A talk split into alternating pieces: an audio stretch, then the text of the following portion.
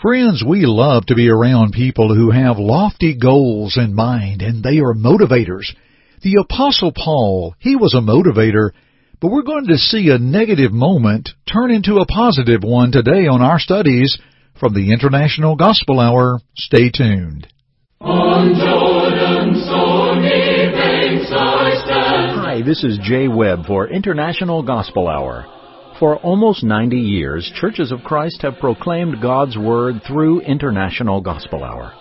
You are about to listen to another Bible based lesson with Jeff Archie of International Gospel Hour, starting now. I am bound for the promised land. Greetings, everyone. Thank you for joining us today for our broadcast from the International Gospel Hour. We are honored you have tuned in today, and we hope that whether you're using this as a morning manna, a midday devotional, or evening thoughts, we hope that it's profitable for you today. And a greeting and thank you to our Jay Webb, our announcer, whom you will hear a little later in our broadcast concerning some free studies and some information about our work at International Gospel Hour. But first, let's begin with the 21st chapter of the book of Acts. We are a Bible-based program, so let's get right into it. In Acts 21, the Apostle Paul is in Caesarea. Eventually, he will go to Jerusalem.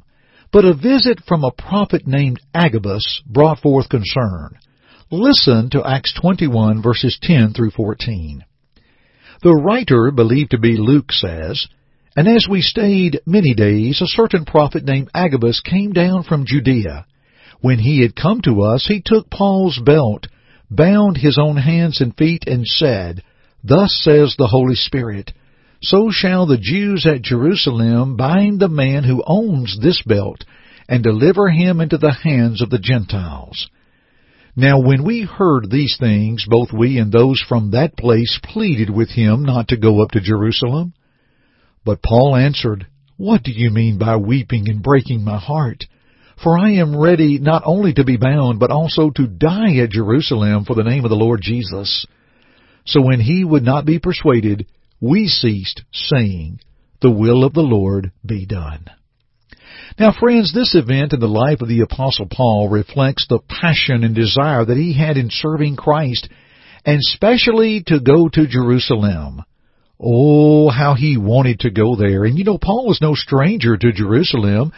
Ananias acknowledged the sufferings Paul, or then Saul, inflicted on the Christians in Jerusalem in Acts 9:13 and 14. And he met Barnabas there in Acts 9:26 through 28, and he was part of the apostles and elders that returned to Jerusalem to deal with the circumcision error that had arisen among the church, Acts 15. Paul desired to return to Jerusalem, if you will, at feast time in Acts 18:21, with no doubt but to preach again the unsearchable riches of the Christ. He kept his focus as we see in Acts 19:21, but he knew the challenges and the dangers that would be involved, Acts 20:22 through 24. And of course, in our lesson text, Agabus, a prophet, gave a demonstration of what would happen to Paul. But let us note again verse 13 when Paul answered, What do you mean by weeping and breaking my heart? For I am not ready, or for I am ready not only to be bound, but also to die at Jerusalem for the name of the Lord Jesus. We see a frustration of Paul. It's a great disappointment.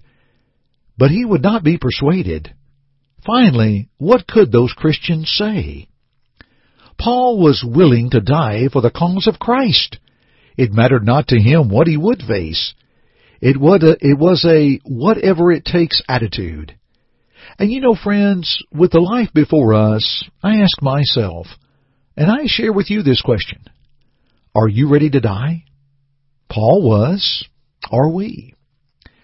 How could Paul have that attitude?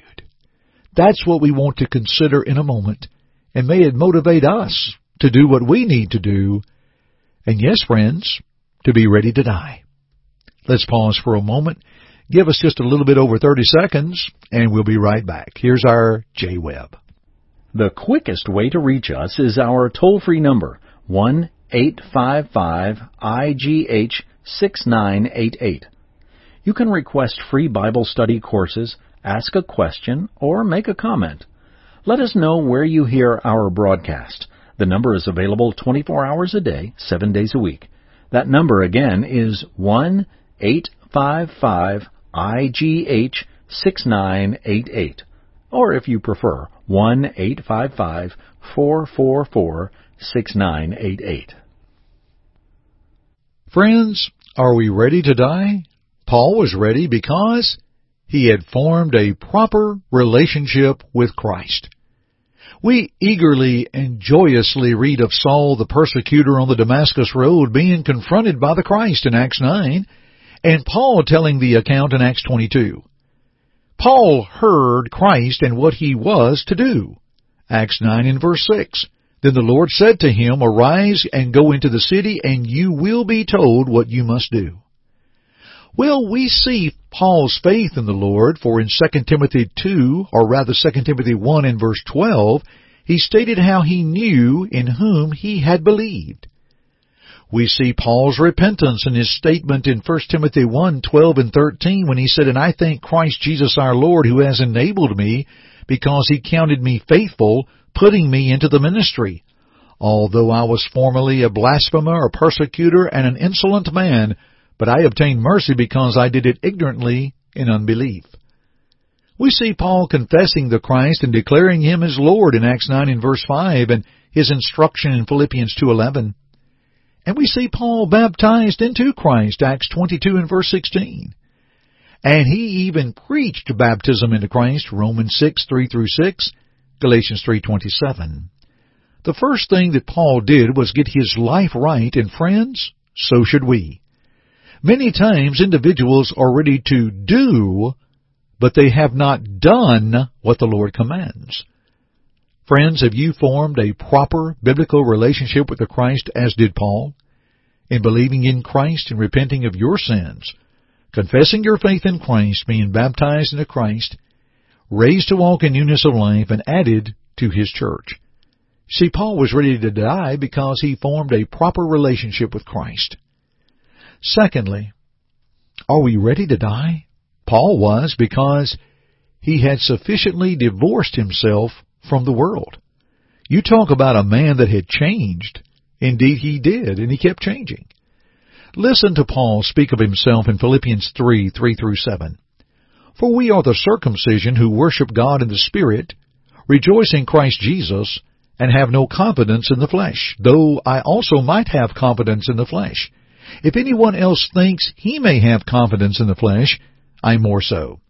Circumcised the eighth day, of the stock of Israel, of the tribe of Benjamin, a Hebrew of the Hebrews, concerning the law, a Pharisee, concerning zeal, persecuting the church, concerning the righteousness which is in the law, blameless. But what things were gain to me, those I have counted loss for Christ. You see, when Paul turned from the world, Paul kept turning.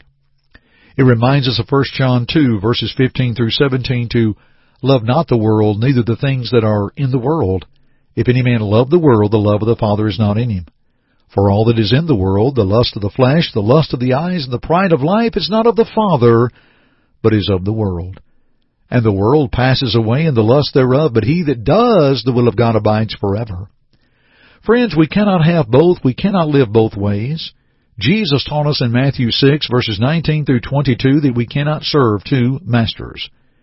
Have we sufficiently divorced ourselves from the world and the things therein?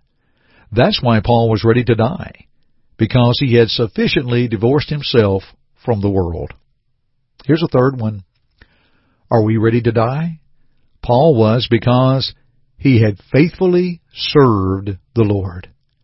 Paul faithfully served.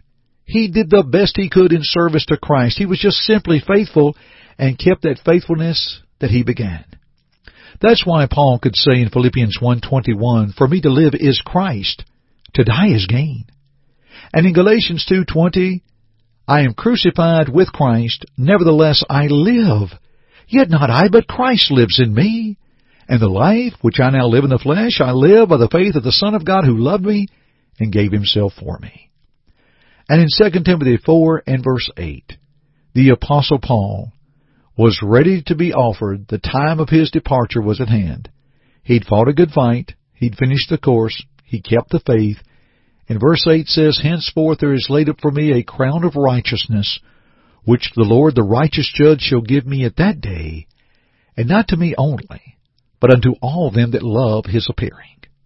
Quite simply, friend, are you faithfully serving the Lord?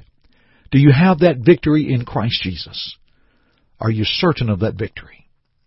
We're going to pause here. Speaking of victory in Christ, here is a free study that we have sent out numerous times. And in case you've missed it, here's the opportunity one more time for our free study titled Victory in Jesus. Here's our Jay Webb with the details.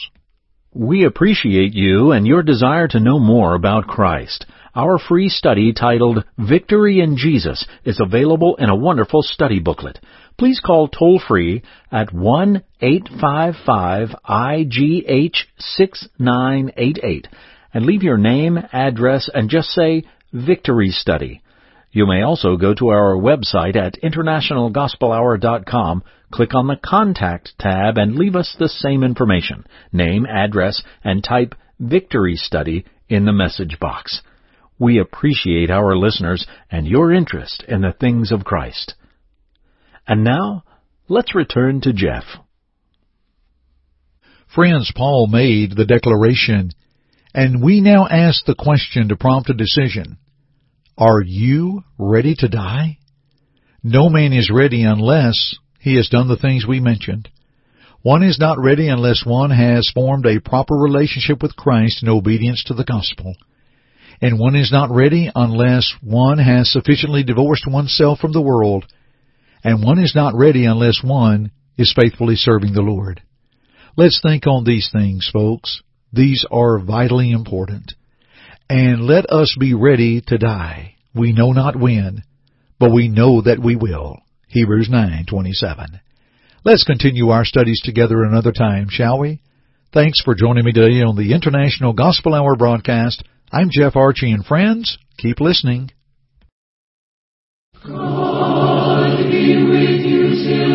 Thank you for listening to our broadcast today.